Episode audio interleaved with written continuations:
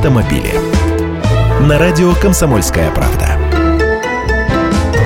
Здравствуйте, я Андрей Гречаник. Опять о состоянии наших дорог. На слушаниях в Общественной палате руководство Росмониторинга озвучило вот такие безумные цифры.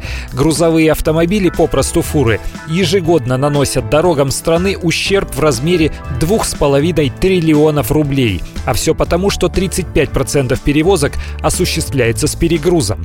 Кто-то наверняка вспомнит, что уже запланировано введение платы за проезд грузовых автомобилей массой более 12 тонн не только по трассам федерального значения, а также по межмуниципальным муниципальным и региональным дорогам. Там дело только в организации. Не поставишь же на каждом въезде будку со шлагбаумом и кассой. Будут монтировать специальные ворота, учитывающие номерные знаки и списывающие автоматически средства с лицевого счета, закрепленного за каждым грузовиком. Прямо техника на грани фантастики, но технически все исполнимо. И сборы составят примерно 400 миллиардов рублей в год. Но начинал я с того, что озвучена была другая сумма ежегодного ущерба – 2,5 триллиона.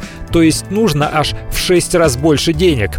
Конечно, кто-то может сказать, что пусть владельцы этих самых грузовиков и платят больше, но вы же понимаете, как устроен бизнес. Они заплатят, сколько с них соберут, но потом эти расходы заложат в стоимость перевозки. А продавцы товаров, которые перевозятся в этих фурах, заложат эти расходы в цены. Потом мы с вами придем в магазины и будем неприятно удивлены. Возможно, и другое решение. Можно заложить эти деньги в транспортный налог, подняв его для всех автовладельцев. То есть опять для нас с вами.